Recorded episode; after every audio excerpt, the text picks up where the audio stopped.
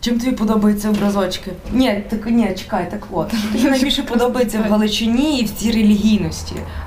Ага. Я дуже люблю цю естетику, я насправді мрію жити в церкві. А, але, в принципі, нічого поза естетикою. В цілому мене це все дуже бісить.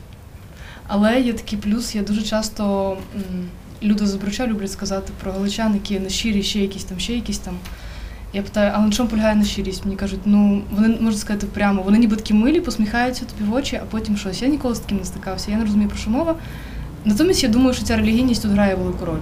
Мені здається, що це те, що говорять, що не щирі. Мені здається, що просто люди переплутують вихованість і вічливість власне, власне. з тим, що ти щирий чи не щирий. Ну, якщо людина тобі не приходить і напряму не говорить, типу, ти кончений, ти жирний чи щось таке, то це не означає, що вона лицемірна. Це я завжди так кажу, це про вихованість просто.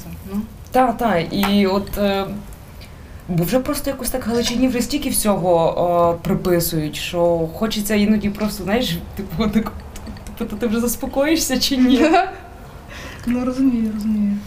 А так це насправді з образочками і релігійністю це ж теж е, дуже класна тема до деконструювання, з якою можна працювати через той самий квір.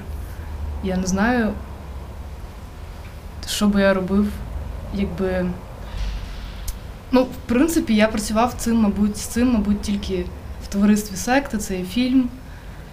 Ще трошки майже повнометражний, 3-4 хвилини. Він знімався тут, і там цього було багато. Ну, цих відсилок до, до, до локальної релігійності. Якби я знімав те саме десь в Києві, чи як воно вчитку планувалося в Чернігові, я би не знаю, що того вийшло. Я думаю, це було б менш смачно. Мені е, в цій релігійні, релігійності, окрім е, е, самої естетики, насправді ще подобаються ці дрібні ритуали, тому що ну, це щось таке, от, е, воно не означає, що ти в це мусиш вірити. Але воно тобі додає от теж такого от чогось смачного, наприклад, це от те саме скидання в років. Ну Та, це ж не йде. мені показувала, я Е, просив показати, Юстина показувала, як знімати уроки. Ну це ж насправді дуже круто. Так, тобто і це ж не йдеться. А, до речі, от я після того, як ми минулого року це власне знімали вроки, а, я після того думала, що насправді. Чому цей ритуал може допомагати деяким людям? Тому що він дуже заспокійливий, заспокійливий. Бо мало того, що перед тобою стоїть вода, разом з тим ти запалюєш сірники, і ти, тобто ти дивишся на воду і на вогонь. І, і на цей вогонь, вогонь, коли він отак от просто так розчиняється. І я думаю, що ну, мабуть. На якомусь там психосоматичному рівні воно деяким людям допомагає саме тим, що ти просто сконцентровуєшся, ти заспокоїшся, ще й плюс там треба зазвичай спочатку і в кінці читати молитву, треба хреститися. І це ж те саме певною мірою як мантра. Ну так, це є терапевтична функція релігії, і ритуалів нам всім бракує тепер, тому замість до попів ми ходимо до психологів. Що в рази ефективніше, ну Як коли насправді? ні, ні, ні, ні, ні. Я, я готовий захищати це діло зараз дуже довго, але не знаю, чи нам варто робити фокус на, на цій темі, оскільки я не маю відповідної освіти Я так само. Але хоча зараз багато людей говорять про якісь такі речі, в яких вони насправді не мають там ні, ні диплому, ні якоїсь такої умовної ксіви, типу, що вони мають право про це все розмовляти. Тому що маємо канал для цього. Навіть зараз ми собі можемо дозволити радіти щось, це буде на Ютубі, хтось це подивиться. Думаю. І потім так, і потім наслухаються і підуть до церкви замість того, щоб піти до психолога. Так, так, давай, давай якось так. Мене просто- Обережно з цим. Та, та, в мене просто недавно таке було, я сиділа з одним своїм давнім другом і кажу: знаєш, у мене тут є така думка, може я хочу от знов почати вірити в Бога. Він такий, о, типу, це круто, типу, ну на заході багато хто це зараз практикує. Там. А разом з тим китайці е, навертаються там в, протестантизм, католицизм.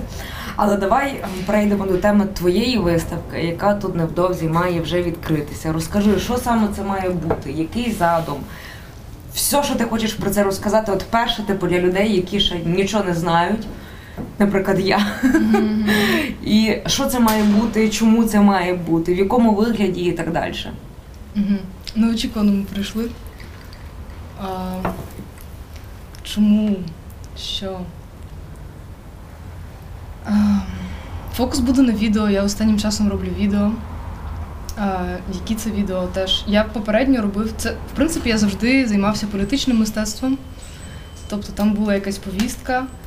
А, але попередньо це завжди були. Я ніколи не йшов від свого особистого досвіду. Мені завжди про якийсь колективний досвід. Наприклад, мене турбувало і далі турбує проблема декомунізації. І, ну і та, я маю якісь своє особисте ставлення, але в цілому мені йдеться про, про якусь колективність, про те, що існує суспільство і що воно зараз само зі собою робить. Тобто відрізає якусь частину себе, свою пам'ять, своє походження. І далі мене це турбує, але з минулого року я почав іти більш і індуктивним шляхом, тобто від, від власного досвіду теж доходячи до колективного. І це будуть три відео, а, вибудовані в такій. Так, і теж треба розказати, що в принципі галерея це можливо не найкращий спосіб це показувати, тому що в галереях класно показувати відеоарт. Там, де немає початку кінця, немає наративу. В мене це все є, в мене є сюжет. Ну але вже так воно буде. Вони короткі, тому не знаю, окремий показ. У нас не так багато фестивалів. І теж виставка класна тим, що сюди будуть приходити і приходити і приходити люди. Це не є одноразовий показ. Теж можуть подивити собі кілька разів, якщо їм захочеться. Але теж е, будуть об'єкти, які є не стільки коментарями, скільки контекстом того, чому і як ці відео створювалися. Ну і в принципі це все буде якась, мабуть, досить особиста історія. Хоча теж те, що вже сказав, про те, що від особистого йдеш до колективного, відповідно, це, ем, це є те, що всіх нас стосується. Ну, це так по-фройдівськи в нього було в аналізі мас. Ну, ну, ну. Е, і людського я теж, тобто він же ж і, і зрештою. Ні, він не перший, ну, але, але в нього було про те, що тобто, можна е, цілий там, я не знаю, не, не то, що там натовп, але певну там групу людей, суспільство Так. і так далі, через е, особистісні штуки, там через одного індивіда можна дещо там е, аналізувати і простежувати. Тобто це абсолютно нормальна практика, як на мене. Мені здається, що коли ти не проаналізував себе і не і не робиш власних якихось рефлексій, твоє мистецтво чи твоя творчість не виходить е, першочергово твоїх власних досвідів, то ти, значить, не можеш говорити про суспільство, тому що тобто, якщо ти не знаєш себе, як ти можеш знати щось про суспільство? Власне, власне. І що все, що саме в тебе там має бути? Що це за історія? В чому воно буде полягати? Це еволюція.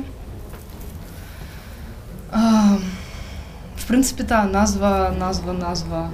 Слово квір є в назві, і тому, якщо пробувати це запхати в якісь е, е, теги про що, ну то квір, в принципі, в першу чергу. А, йдеться про те, що я, мабуть, як багато хто, особливо серед художників, знаходився все життя в якійсь опозиції до світу, до власних батьків, до школи, університету, якоїсь там більшості. А, хоча теж не зрозуміло до кінця, чим це є, ні? Так, бо є такі люди, які типу йдуть проти системи і створюють ще одну свою маленьку систему, яка стає. Так, але так. це, це дуже ок. Це дуже Мгм. ок. Я дуже люблю, власне, чому в фільмі вже згадував, називається секта. Дуже люблю секти, і без них е, неможливий якийсь е, розвиток нас всіх. От і, і так, це завжди було протиставленням. Це означає, що ти перебуваєш в конфлікті, можливо, це класно для творчості. І мені так здавалося, що це класно для творчості. А тепер я все більше думаю про теж насправді за рахунок психотерапії. Е, Коротше, в мене знімається ця чорнобілість, і вона, в принципі, буде зніматись в цій історії виставці, тобто в послідовності цих відео. Останнє відео воно про мого діда, про те, як мій дід став мною. А, а дід це, це якась така особа, яка теж уособлює багато кого і що. Е, Я до, до цих, цих когось, до цього іншого завжди був власне в опозиції. Я не так багато не спілкувався, він завжди був на роботі. Він був чиновником там найвищих щаблів, і, і я якось завжди відчував його авторитет, який на мене тиснув. От, тобто, що я маю здобути якусь дуже круту освіту, що я маю, не знаю, можливо, бути на керівних посадах чи чогось там, робити якусь кар'єру. От, а я завжди з одного боку та на мене стиснуло, і я здобув цілих дві освіти, така поважна людина, при цьому мені є багато панку, і від цього я теж не хочу відмовлятись. І принципі я намагаюся це пов'язати, створити якусь гармонію в собі, як ти казала на початку, а потім вже претендувати на якісь е, суспільні глобальні зміни. Якось так. Ну і зрештою в кожного є ж ця внутрішня дитина, внутрішній дорослий, внутрішній батько. У тебе напевно, що замість батька дід внутрішній. Намагаюся та дорослішати це процес. Це якщо про що виставка, то про дорослішання з позиції ну, квіра людини не, не конвенційної в, в дуже багатьох сенсах. І та є потреба примиритися з тим, де ти існуєш, для того, щоб щось міняти.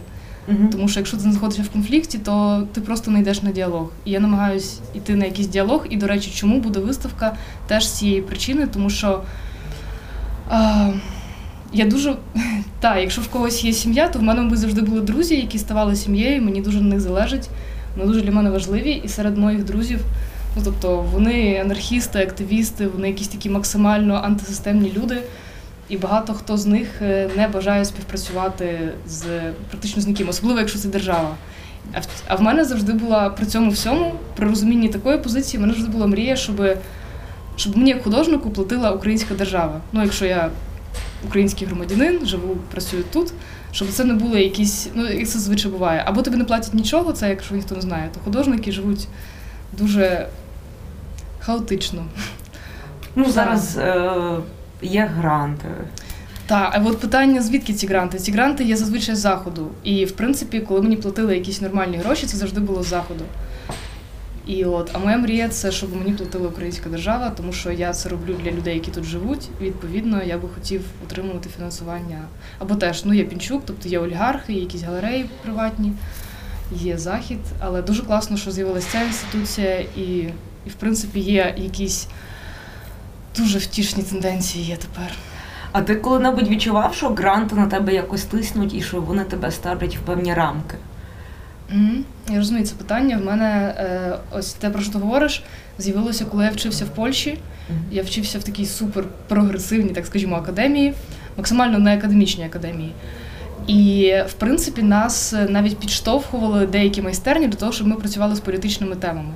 Ну тобто я приходжу і дивлюся, є п'ять тем, і там ем, що там, не знаю, ну мовно кажучи, біженці, ЛГБТ, фемінізм, оці всі речі, і просто і немає практично жодної якоїсь політично нейтральної теми. І я приїхав з України вчитися там. Я дивлюся, що там всі роблять ці роботи про якусь колективну пам'ять, про, про, про ЛГБТ, про те, що я вже в принципі їх робив, і мої друзі тут роблять. І я бачу, що і це ж теж ну, ситуація академії, та? там далі десь є галереї, в принципі, там те саме відбувається. Але тут я бачу на живих людях, які є ще студентами, що вони е, не завжди особливо зацікавлені в тому, щоб саме це робити. Вони, можливо, прийшли зі школи і взагалі ще не знають, що їм там треба, і їм вже це пропонують, і вони це радісно роблять. Або я роблять що це стереотипно і упереджено. О, от ну упереджено ні, це не про упередженість, Мгм. це про те, що в мене з'явилась щодо саме свого підозра, що я якийсь тенденційний, що я орієнтуюсь на якусь моду.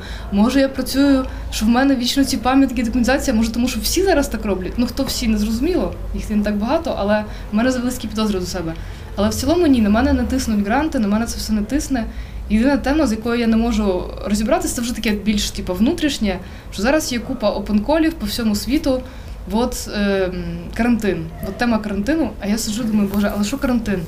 І ми тут в Україні знаходимося, практично всі його, та всі, до сих пір його активно порушують. Давайте говорити чесно. І всі собі спокійно, як їздили ну, в межах України, так і їздять. Ну і Е, за кордон насправді У мене постійно стрічка новин в Фейсбуці і в інстаграмі завалена людьми, які їздять кудись на море, ніби при тому, що в мене іноді таке враження, що вони тепер ще почали ще активніше їздити в Туреччину і в Єгипет. І воно і воно мене якось так іноді навіть дуже бентежить. Таке враження, що знаєш, люди роблять все навпаки. Так, так. Ну але це може цей рік, а попередній там рік тому весною все було так максимально страшно. Ну, але при цьому все одно ми собі це ходили, де хотіли, бачилися. І я розумію, що люди на заході інше, тобто вони справді сиділи вдома, і по них це вдарило. І я трохи відірвана від того світу, де треба робити якісь роботи, щоб це осмислити, а мені тут трохи немає чого осмислити, наприклад, з карантином. Натомість по всіх інших темах е, гранти з заходу мені більш ніж відповідають. Тобто ні, я не бачу в них якогось тиску, що я мушу робити про щось, про що я би не хотів. Тут якраз е, все дуже класно. А чи ти бачиш зараз якісь, е, скажімо так, е, проблеми чи стереотипізацію в питаннях квіру в проєктах е, про, про квір, про ЛГБТ, про е, всі ці е, речі, які зараз певним певною мірою стали теж трендовими. І іноді ти дивишся на те, як це роблять. І от в мене таке часто враження, як в людини ззовні, Ну, ну. що більшість з них про одне і те саме. І таке враження, що мені от знов хочуть повторити одне і те саме, ніби я як- якийсь, ну тобто. Мгм.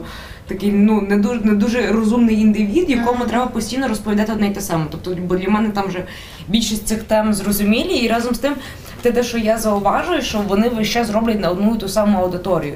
І я не бачу зміни якогось підходу для тих людей, які власне є максимально упередженими, радикальними і так далі. Тобто я не бачу пропрацювання, наприклад, з праворадикалами. От, тобто я не бачу, як чи, чи дійсно воно робиться в такому вигляді, щоб вони зрозуміли. Бо воно більше іноді виходить так, що типу ви кончені, ви упереджені, ви нічого не розумієте. Ми вам от розказуємо, от прийміть цих людей таким, як вони є. Але я не бачу власне спроби дійсно прокомунікувати з цими людьми. так? Так, так, так. Тобто, щоб це не було так, що ми приходимо, ми вас а, просвітимо, і ви маєте тепер жити за нашими правилами, а не так, щоб тобто, щоб порозумітися на правду з цим всім. Це дуже класне питання, і я про це багато думаю поза е, темою ЛГБТ. Ну, в принципі, вже давно. Ну, з будь-якою політичною темою ти працюєш, ти розумієш, що ти це робиш для того, щоб вступити в діалог. Верніше швидко ти думаєш, що я такий, ви інакше, мені треба якось змінити ситуацію, бо я в цій ситуації страждаю. А, і так, я давно стикнувся з тим, що. Ну що та ж, в принципі, навіть навіть сама а, система влаштована так, що окей, у нас є якісь галереї, яких є перше дуже мало, але окей, вони є. Питання, хто туди ходить. Туди зазвичай ходять люди, ну, художники, їхні друзі, коротше, люди, які і так уже все в курсі. І та справді. Бульбашка оця. От, власне, і чому ці роботи створюються так? Тому що ми справді знаходимося в бульбашці. Це, це трошки про когнітивні викривлення.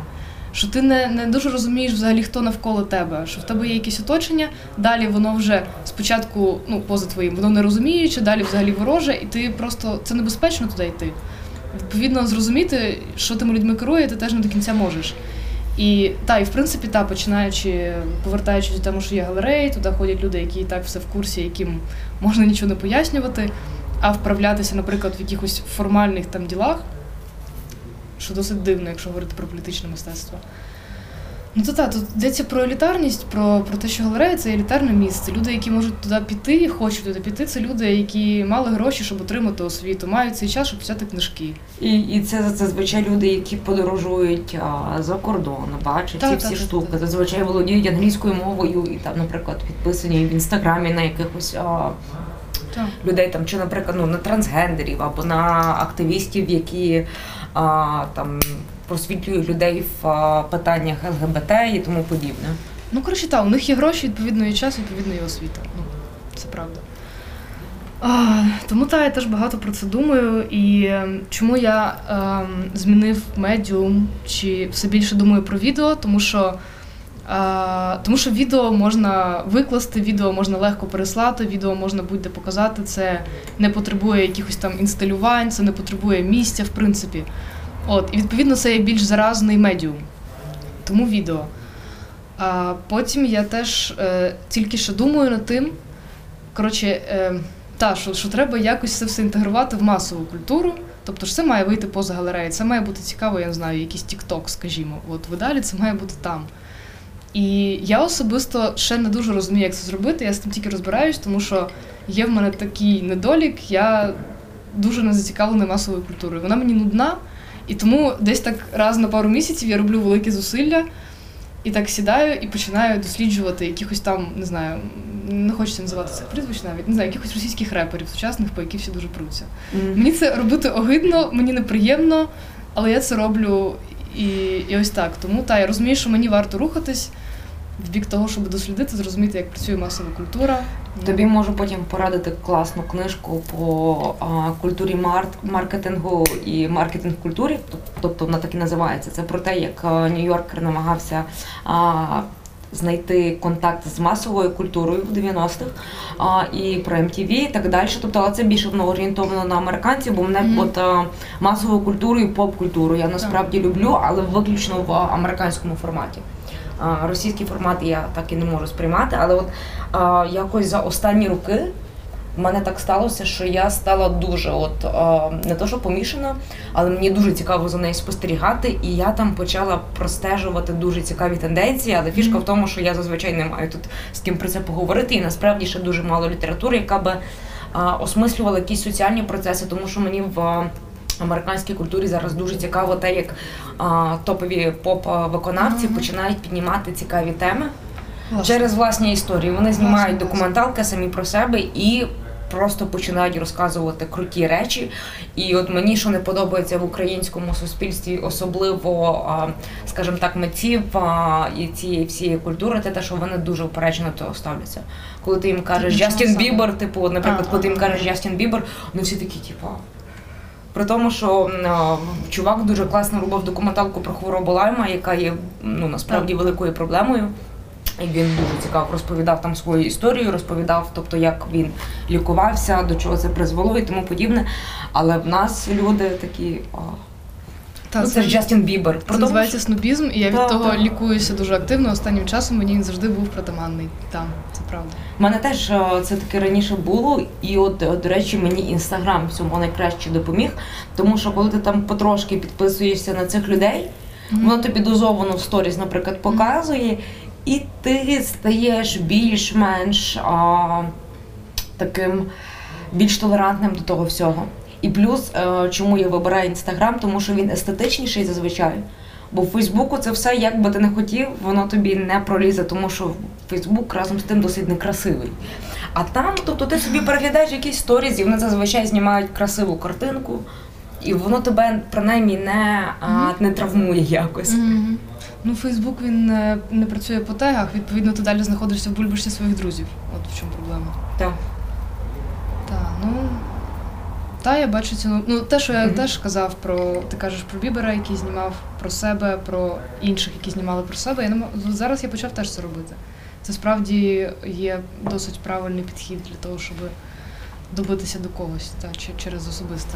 Та або потрохи там, от якщо йдеться про співаків, а те, те, що я зараз зауважую, вони потрохи в свої тексти, які, наприклад, є от просто типово попсова пісня з там за типовими трендами, які зараз от най-най-най, але вони потрохи вкраплюють а, рядки, де вони піднімають певні теми особистісні. Угу. І, а, наприклад, в того самого Джастіна Бібера в нього в останньому альбомі там є одна дуже сумна пісня, називається Lonely.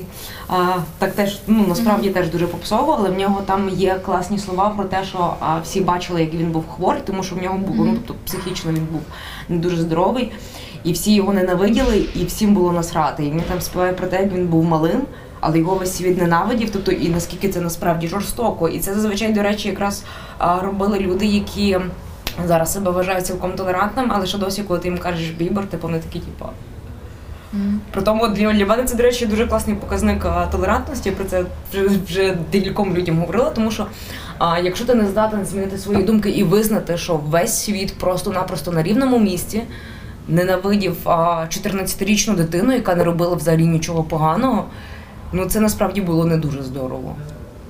А потім типу дивуються, а звідки типу там взявся Аушвіц і тому подібне. Ну чуваки, типу, ми зараз на рівному місці хейтимо людей, тому що нам не подобається їхня пісня. Типу, як так може бути? От і тут мені а, зараз полягає в цьому найбільша проблема толерантності, тому що. А, те, те, що я помічаю серед толерантних людей, вони зазвичай а, толерантні тільки до тих, кого вони вибирають, що вони толерантні. До інших людей вони стають абсолютно нетолерантними. Вони часто абсолютно нетолерантні до праворадикалів, при тому, що вони теж їх собі якось демонізують, не Ну, намагаючись я зрозуміти. хотів про це сказати Так, так. насправді, бо це для мене теж дуже велике питання. Е, Я зараз не, не буду може згадувати конкретних випадків, але вони були неодноразово, коли ну давай говорити прямо, в чому проблема з праворадикалами? В тому, що вони приходять і б'ють людей. Вони просто б'ють людей, які е, ну я не знаю, людей, які висловлюються щодо чогось. Та, ну або зривають виставки загалом. Так, зривають Нищать- виставки, та, побити куратора, там знищити роботи, напасти. Був була якась статистика, що за Порошенка, що напади ультраправих ставалися ем, що три дні по, по Україні. І один з таких випадків це була якась конференція з приводу вживання фемінітивів в українській мові. Вони вони Вони зірвали Так, було, ти розумієш? я пам'ятаю цю. Ну, типу, аж до такого доходить. І після того постає дуже велике питання, чи як їх толерувати, як, е, як з цим бути. Я ні, я не готовий толерувати фізичне насильство абсолютно. І та і питання е, теж діалогу з ними. Ну окей, вони був напад, чи був, був якийсь конфлікт навіть без, без фізичної агресії. Чи варто нам запросити е, сторону агресора, тобто сторону ультраправих? І я не знаю, я не певен, якщо чесно. Крім того, тут ситуація така, що до Майдану, е, в принципі, праві були теж досить маргінальною групою, так само як ліві. Ліві не лишаються, праві були маргіналами. Тепер вони за Порошенка вони вийшли на сцену, і е, їм просто сходить з рук все, що вони роблять. Ніхто їх не переслідує, ніхто нічого не розслідує. Тому і у них у них є державне фінансування. Е, тому хто і як з ними має на діалог? Вони вони і так є висвітлені, далі нема куди. Я, як на мене, це має бути а, людина, яка власне, типу, або без, ну не то, що там безособово, або яка там дійшла або до вищого просвітлення, або яка однаково, наприклад, любить і тих, і тих, але не є учасником ні тієї, ні тієї групи. В мене був такий випадок декілька років тому, коли теж не хочу називати там конкретно людей, організації, події, які були причетні, але там був конфлікт з одним праворадикалом. І я йому подзвонила, і ми говоримо. Він каже: Я готовий прийти поговорити. Але інша сторона каже: Ні, ми не будемо з ним говорити, бо він от такий. От при тому, що він був готовий. Тобто, коли я йому пояснила ситуацію, що там вийшло реально непорозуміння через поламаний телефон. Мгм. Але от вони не захотіли, і тут я, я розумію, а, чому певні групи дуже на них ображені. І я, я не говорю, що там, наприклад, треба а, там говорити, мають там право когось. Ні, я говорю про те, щоб. Бо толерантність полягає насамперед в розумінні, і тобто, і мені здається, що конфлікт можна вирішити тільки тоді, коли ти намагаєшся зрозуміти, і коли ти от вже зрозумівши це, а, зрозумівши там якісь причини цього всього, як воно структурно відбувається, тоді ти можеш знайти власне, як будувати цей діалог. І тут нас просто зазвичай таке, знаєш, замкнуте коло. Тому що в нас не от те- те- того, що мені не вистачає в, в нашому суспільстві третьої сторони, умовного, скажімо так, дорослого, який буде а, без емоцій, який каже, типу, я люблю всіх своїх дітей однаково, діти, типу, давайте ми поговоримо, як це вирішити. В нас таких людей зазвичай немає. В нас Така починає... патерналістська позиція, діти, та, дорослі, не знаю. Та, та, ну тобто, але мені здається, що просто тут а, інакше не вийде, якщо тобто дві групи дуже емоційні в тому плані, тому що вони вже побилися буквально. Ну, так, А. одні побили інших. Так, так, так, так, sorry. А, тобто а, люди є вже з певними образами, з певними реально травмами. І так далі. Тобто, і тут а, мені здається, що якщо буде третя сторона на, на тій ж самій, на тому ж самому рівні, то воно знов буде занадто емоційно і занадто ірраціонально, і тому, в принципі, не буде ставатися нормального діалогу чи там спроби вирішити проблему. Тут важливо подумати, якось окреслити, про які, в яких в якому форматі відбувається діалог. Мгм. Ну, тобто ми запрошуємо там дві сторони, там модератора на щось, робимо відео, викладаємо на YouTube, та, типу, чи як? Тому що. Ну, тому що, я не знаю, йдеться ніби про, про якісь е, загальносуспільні проблеми. І по ідеї, якщо у нас існує до сих пір, і вона ну видно краще наразі ніяк існує держава, то держава мала би цим займатися. І мені йдеться вперше все про діалог з державою. Ну, знаєш, це як не знаю, хтось е, серед ночі верещить в тебе під вікном, тому що випив йому весело. І ну, я думаю, що краще дзвонити в поліцію, а не виходити і власноруч там не знаю з мечем на цю людину. Ні? Ну і тут десь так само. Мені тільки що вже подумалося, що я б от особисто бачила, наприклад, якщо б починати намагатися якось це вирішувати, можна було б робити, наприклад, такий експеримент, коли ти робиш, от, власне, так як ми зараз робимо інтерв'ю, так робити трьох. Щоб не було взагалі ніякої аудиторії, щоб було виключно по одному представнику. Тому що коли є ще підтримка, коли ти е, почуваєшся як частиною певної зграї, вовчої чи не вовчої, то ти починаєш бути більш агресивним. А коли це спілкування віч навіч, ти набагато а, стаєш більш сприятливим до розмови. Коли ти бачиш цю людину і ви двоє говорите, тобі набагато легше побачити в ній щось Є людське. таке, ну, є таке. Так, тобто навіть те саме вийти на перекур, і тобі може ставати, тобто ви там навіть, наприклад, стоїте, десь там, я не знаю, пролетів якийсь голуб і десь тут какнув. І ви вже маєте ніби якусь як тему, і таким чином ви набагато простіше можете порозумітися. Ну так це працює, це правда. Так, тому що і тоді вже, наприклад, коли, наприклад, зняти цю розмову віч на віч, тоді викладати, і тоді кожна сторона подивиться. І, наприклад, якщо вони побачать, що жодна сторін не була агресивною, їм не буде за що настільки хейту. Тобто, тому що коли вони бачать, що там а, мій умовний вожак не поводиться агресивно, в них, скоріш за все, в набагато меншої кількості прихильників буде виклика, буде виникати бажання там починати якось хейтити чи щось таке. Тобто мені здається, що тут насправді має бути таке, от а, максимально без залучення сторонних осіб і особливо без глядачів, тому що глядачі здебільшого це просто вбивство для таких речей, тому що особливо коли ще дають можливість задавати питання. Ну, це вже рахують просто потрачена розмова. Та є таке. Так. А в тебе було таке, щоб ти, от, наприклад, е, продумував вже, наприклад, як тобі порозумітися, чи, чи тобі, можливо, терапія якось допомагала а, і допомагає зараз в цьому плані? Чи в тебе ще все одно воно таке ще більше на стадії а, просто обмірковувань?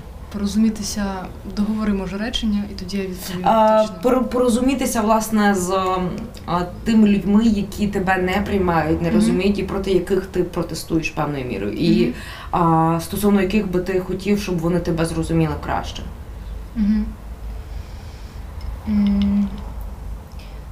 Так, це відбувається на якомусь побутовому рівні Мгм. спочатку, звісно. Ну, бо ти тренуєшся на, на якихось простих ситуаціях і пробуєш це опанувати. І в принципі ця виставка вона теж про це, про те, щоб порозумітися через фігуру власного діда, який представляє, мабуть, більшість суспільства. Ну, тобто я в меншості, от він в більшості, і якось так. А при цьому як такі питання розв'язувати, я думаю, що в першу чергу не через е, діалог зі своїм опонентом, а через налагодження зв'язків е, серед людей, подібних до тебе. Бо з цим теж є проблема. Тому що діалог відсутній, принципі, в Україні у всіх на всіх рівнях, ну починаючи від сім'ї якоїсь там, На генетичному рівні так, просто на всіх рівнях відсутній. От. Ну, якось так. А ти думаєш, що а, прописування коментарів до кожного з відео вони допоможуть? І як ти проробляєш ці коментарі? Чи тобі там важлива стилістика, чи тобі важливо там власне пояснити до деталей, як будуть виглядати ці коментарі? Тому що часто я зауважую, що коментарі або відсутні до такого плану робіт, або якщо вони напиш, написані, то якось так, що тобі вони не допомагають часто. Так, я сказав тоді два слова коментарі, а потім трохи поправився, що скоріше контекст. Тому що, та, е, по суті, перед тобою постає якесь досить дивне відео. І та, там є сюжет, в принципі, щось ясно, але при цьому окей, а хто його зняв і чому, і що взагалі до цього призвело? І це про, про контекст. А, контекст це дуже багато е, з цього контексту, з цих об'єктів, це якісь мої попередні художні роботи або їхні фрагменти, е, які, які теж ведуть до особистого досвіду, до якихось ситуацій, до якоїсь співпраці з іншими художниками, які виводять теж цю роботу з, з її такої от герметичності в рамках одного відео. Тобто ти розумієш, ага, перед тим була ще інша робота, яка була в публічному просторі, десь у Львові, там пару років тому, і вона пов'язана з тим з тим. Тобто, це по, по пару речень, по одному, по, по півслова до, до кожної цієї, до кожного об'єкту, плюс є відео. І це все разом починає грати як якась. Ем, цілком завершена чи не завершена, але цілісна історія. Якось так. Мгм. Якщо говорити про стилістику, то я думаю, вона тут може бути дуже різна, і це про те, можливо, комусь що ближче, можливо, навіть на якомусь психологічному рівні. Ну, бо ми відрізняємось, ну, як мінімум, від народження за темпераментом, знаєш. І в моєму випадку це, це буде більш сміттєва естетика. Тобто я не дуже люблю вайт-кюбів, не дуже люблю ось цієї такої лабораторності, тому що я ніде її не відчуваю, чесно кажучи. І колись е, на пітчингу я казав, що, що, що ну, як декорації, що тло це такий пострадянський занепад, і мене запитали, а чому саме така естетика? Я кажу, ну як чому? Ну, тому що ми в ній живемо. Тому що ну, ми, блін, всі тут спимо на якихось радянських диванах регулярно, це все ці меблі, це ці всі стіни. це все об'єктивно існує. Ці всі будинки, зрештою. Ну, ну так, так, все. Інфраструктура, зв'язки між людьми, типу, це актуально, і тому, тому це буде так. Ти думаєш, а якщо ми, в принципі, наважимося, хоча мені здається, що це в, в плані України досить сумнівно, повністю відрізати себе від радянського минулого. Чим насамперед це буде загрожувати? От в чому ти найбільше тут бачиш небезпеку? Бо ти от- відрізати собі там одну руку, другу, ну, типу, це. Але дивись, якщо, наприклад, ми народилися там вже після розвалу радянського союзу, і насправді радянський союз не є нас частиною, він є лише, а, скажімо так, меблями. Ми ж міняємо меблі в кімнаті, там, наприклад, в себе час від часу. Ну тобто тільки що можуть собі дозволити. Зараз багато хто там масово скуп- скуповують різні меблі, юск, ікея і так далі, перетворюючи ті самі квартири на Так. такі самі шаблоні, але вже просто по-новому. Ми про це говорили з коліжанкою буквально на днях. Про я живу в дуже класній квартирі, яка є таким музеєм трохи. І я в ній далі продовжую. Я не знаю, це те, що я маю, це не стільки колекція, е, скільки, можливо, більш таке безладне колекціонування, збирання якихось е, артефактів, за якими стоїть якась історія. І е, ми говорили з нею про ремонт. І вона каже: та таке враження, ніби люди намагаються та виконати все, виконати пам'ять, бо йдеться про пам'ять. Пам'ять це частина нас. Ми народились вже не за Союзу, але наші батьки там народились. Знову таки, окей, він перестав існувати. В чому це полягало? Ну так, з'явилися окремі країни і е, ну, зник гулаг, та, зникли ці репресії, з'явилася якась свобода слова, з'явився вільний ринок, що теж одразу дуже сильно в 90-ті, злидні, страшно. Типу. І це, але це все далі наслідками Союзу. І, і немає, знаєш, такої межі, де можна сказати, ось він був, ось немає. Окей, 91 рік, але ем, ну, цей устрій з голови забрати в один день неможливо. Так, я розумію, але просто а, якщо А про ремонт, ти ще не казав про ремонти, про те, що це, це бажання викинути все, і вона дуже класно сказала, зробити вигляд, що все добре. Пофарбувати собі стіни на біло, купити ікею. І наскільки я знаю, ікеї немає от, фізичних магазинів в Україні, правда? Це якесь. Вже, по-моєму, десь вже там щось один є. в Києві є. Але в нас є Юск. Юск насправді е, досить схожий на Ікею. Для мене це, от, е, скажімо так, одна і та сама Хто естетика. виробник? Звідки? А, це теж, а, по-моєму, щось скандинавське.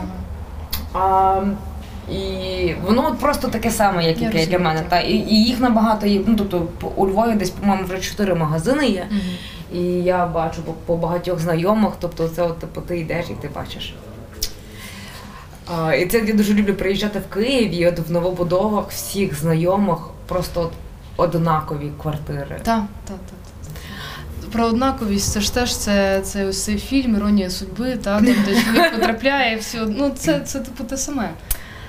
Але якщо ми будемо занадто сильно це культивувати, тобто або принаймні не будемо взагалі ніяк намагатися цього Ну, позбутися, то що? Тут важливо одразу от радянську естетику. Просто чи тоді ми коли-небудь взагалі неї позбудемося? Чи не чи не є це тим а, способом, а, за рахунок якого ми а, прирікаємо наступні покоління на те, щоб вони все одно жили з цим радянським союзом, що навіть через 40 років? А мені не йдеться про радянську естетику. Ми почали Мгм. з того, що я дуже люблю.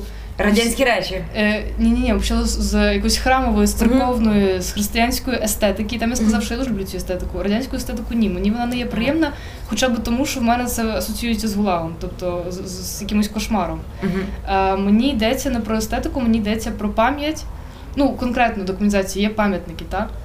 Е, і коли їх забирають з міського простору, це означає, що цього типу не було. Типу, все добре, нічого не сталося. Але сталося, сталася трагедія, і про неї треба далі говорити, про неї треба пам'ятати, щоб не сталося знов. Знаєш як? Ну дивися, насправді ж по- по-перше, не забирають і так всіх пам'ятників, тому що мені здається, що в Україні для того, щоб повністю провести декомунізацію, потрібно ще років 50.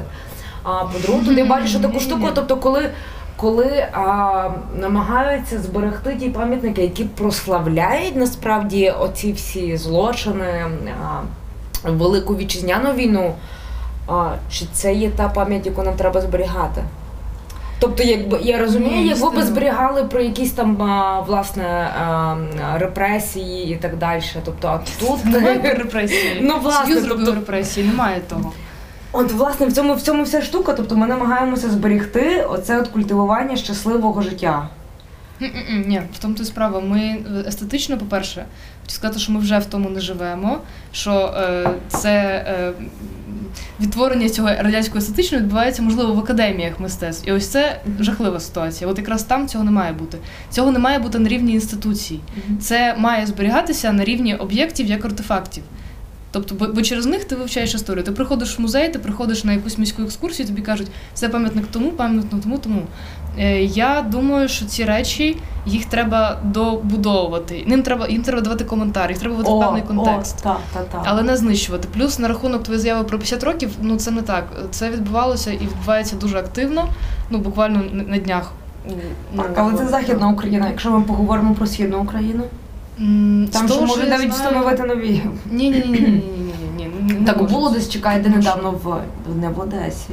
Сталіна? Дай, дай Бог пам'яті, де встановили новий пам'ятник. Але Був кому такий який? дуже дивний. Дірява голова. Коротше, проблема ж в тому, що знищується. Окей, типу, є Леніни, там ясно. Є був було погруддя і була дошка Тудору. Знаєш, що такий Тудор? Та, та, та. Ніхто, блядь, всі, всі срали на, на цього. Ніхто не розуміє, хто він, на що він, розумієш. І Якщо ти починаєш копати цю історію, то ти розумієш, що а, власне все дуже непросто. І що в ідеалі, якщо ми хочемо тут вибудовувати якусь окрему ідентичність, то якраз такі постаті, як Тудор, були б дуже в цьому корисними. От, а вони просто викидаються. Тобто процес декомунізації є абсолютно сліпий. Це, ну. Я колись робив е, таку серію, почав, не, не завершив, врешті вона може подобатися скільки завгодно. Я встановив власне на площі Маланюка, там де стояв Тудор, і в Києві біля жовтневого є сквер, і там е, була скульптура, щось булижник е, оружия пролетаріата. І, я в шоці, коли її знищили два роки після Майдану. Тобто на Майдані люди виколупували цю бруківку і кидали, і вони беруть і знищують ось ось зображення ось цього. Чому? Тому що це робив московський скульптор. Це є єдина причина. Мгм. Чому не При тому, можна що це тяглість традиції, насправді. так, чому не можна вплести це? Це вплітається, типу, це московський, це так видно. Чи про що мова? Так само з Тудором. І я робив е, це були такі бетонні кубики, на яких писало монумент іконоклазму. Тому що, тому що це знищується просто за тим, що воно виглядає так, воно воно встановлено тоді.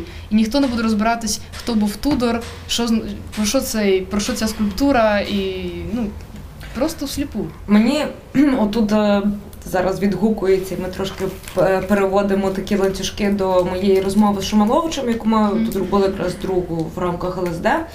І там він е, сказав те, те, що мені дуже імпонує, що власне не вистачає цього пояснення, чому саме цей пам'ятник має бути збережений, чи саме ця мозаїка. І мені здається, що тут насправді, от і це те, те, те, що я зрозуміла, що мені найбільше не вистачає. А починаючи з літератури, показати, що серед класних наших авторів були соціалісти, і що їхній соціалізм і комунізм не означав більшовизм, що вони намагалися створити свій проект радянської України, комуністичної України насамперед.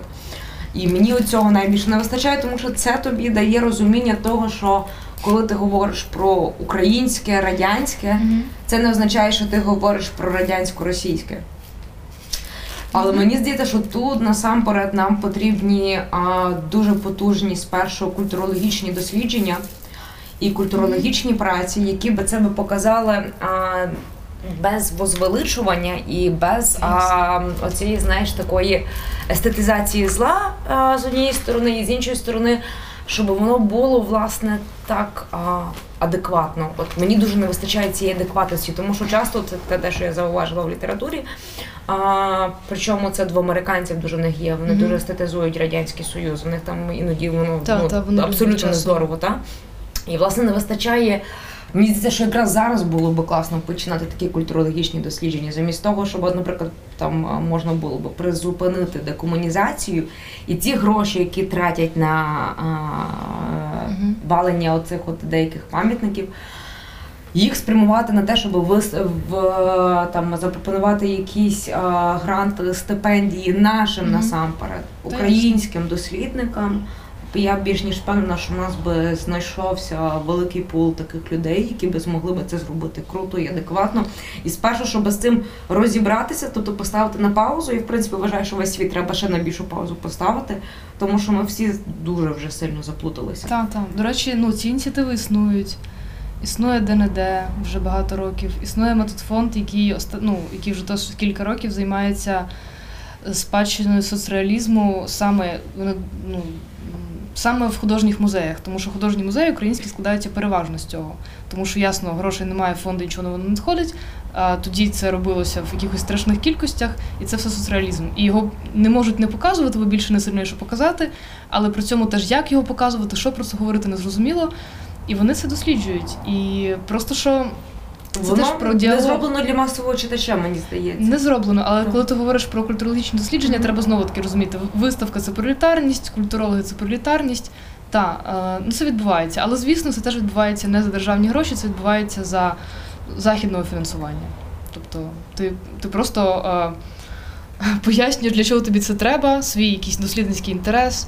Тут не йдеться про жодну ідеологічність. І та і от такий спосіб дослідження проводяться. Але теж я думаю, що це теж часто про відсутність діалогу. Хоча насправді я не знаю, як реагують державні інституції там на ДНД і Методфонд.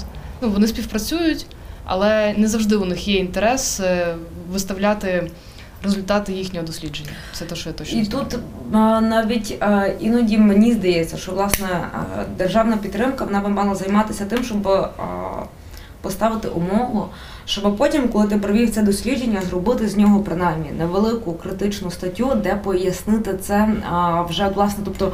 Упрацювати це і переробити так, щоб воно було Нести більш доступне, культуру, та, та, та, щоб воно було більш доступне для пересічного громадянина, і щоб він зміг, щоб, тобто, щоб йому не потрібно було взагалі читати цього всього дослідження, але щоб для нього було це все якось так більш-менш притомно. Та це важливо теж. Скільки всього треба в цьому житті. Та страшне. Знаєш, і сідаємо, ми просто починаємо плакати, і на цьому закінчується інтерв'ю. де? Та де? Та де? Та де? В плані, в плані діалогів і в плані розмови, мені здається, що тут е, ми в якомусь такому глухому куті. І мені здається, що тут треба, напевно, що просто пробувати все-таки вводити якісь терапевтичні практики в це все. Абсолютно. До речі, теж те, що я не сказав, ти питалася на рахунок того. Ну, от є декомунізація, як, як, е, чому, чому це не окей, в чому є з нею проблема, що робити з цією спадщиною. І це якраз цей психоаналітичний підхід, який ти багато разів згадувала, він тут прекрасно застосовується, тому що йдеться про те, що у нас є травма, і ми хочемо її просто відрізати, зробити її не було. А це веде до загострення травми. От в цьому є проблема. Я би не сказала, що а, зовсім хочемо її відрізати. Ми хочемо а, залишити тільки ті от якісь речі, які нам а, підходять для того, щоб себе виправдати. От, власне, про виправдання, тому що знаєш, є, є такий е, прекрасний вислів мільйони розстріляних Сталіним особисто. Ну, розумієш, та, що, що це робила маса людей, що це, е, боже мій, та українські політики, ті, що старші, вони працювали в, в радянських державних органах, вони, вони ці репресії теж створювали. Вони далі так, працюють. так, зрештою, ну ми маємо о, є романтика хвильового, який е, показує, власне, що залучені, тобто тут ми маємо Так, приклад, так, який ми вчимо в, е, в школі, про те, що це були звичайні люди, е, в яких були ті самі матері, українки, монашки і так далі. Тобто це робилося так само тими самими руками, і це не означає, що після цього нам треба себе ходити і бити батугами і займатися самобичуванням, Боже, Боже, от ми всі таке робили. Ні, тобто треба якось навпаки це пропрацювати так само, так як а, ті ж самі, наприклад, євреї пропрацьовують те, що деякі з них а, були в наглядових а, Мгм. цих а, загонах каральних так само. Тобто, і це не означає зразу, що вони мусять а, говорити, типу, ми не маємо права про це говорити, бо ми а, так само там деякі наші представники були частиною а, ці- цієї проблеми. Та? Тобто тут якийсь має бути дуже ґрунтовний. Я би не порівнювала це з євреями, абсолютно. Йшлося про знищення євреїв. я, як, я, не, я не говорю, я, я, я, я не говорю, що це те Це саме. просто Я говорю- порівняння трохи. А, я говорю, що це типу як а, кейс більше того, що це не означає, що ти після цього робиш а, з себе власне того самого ката і так далі.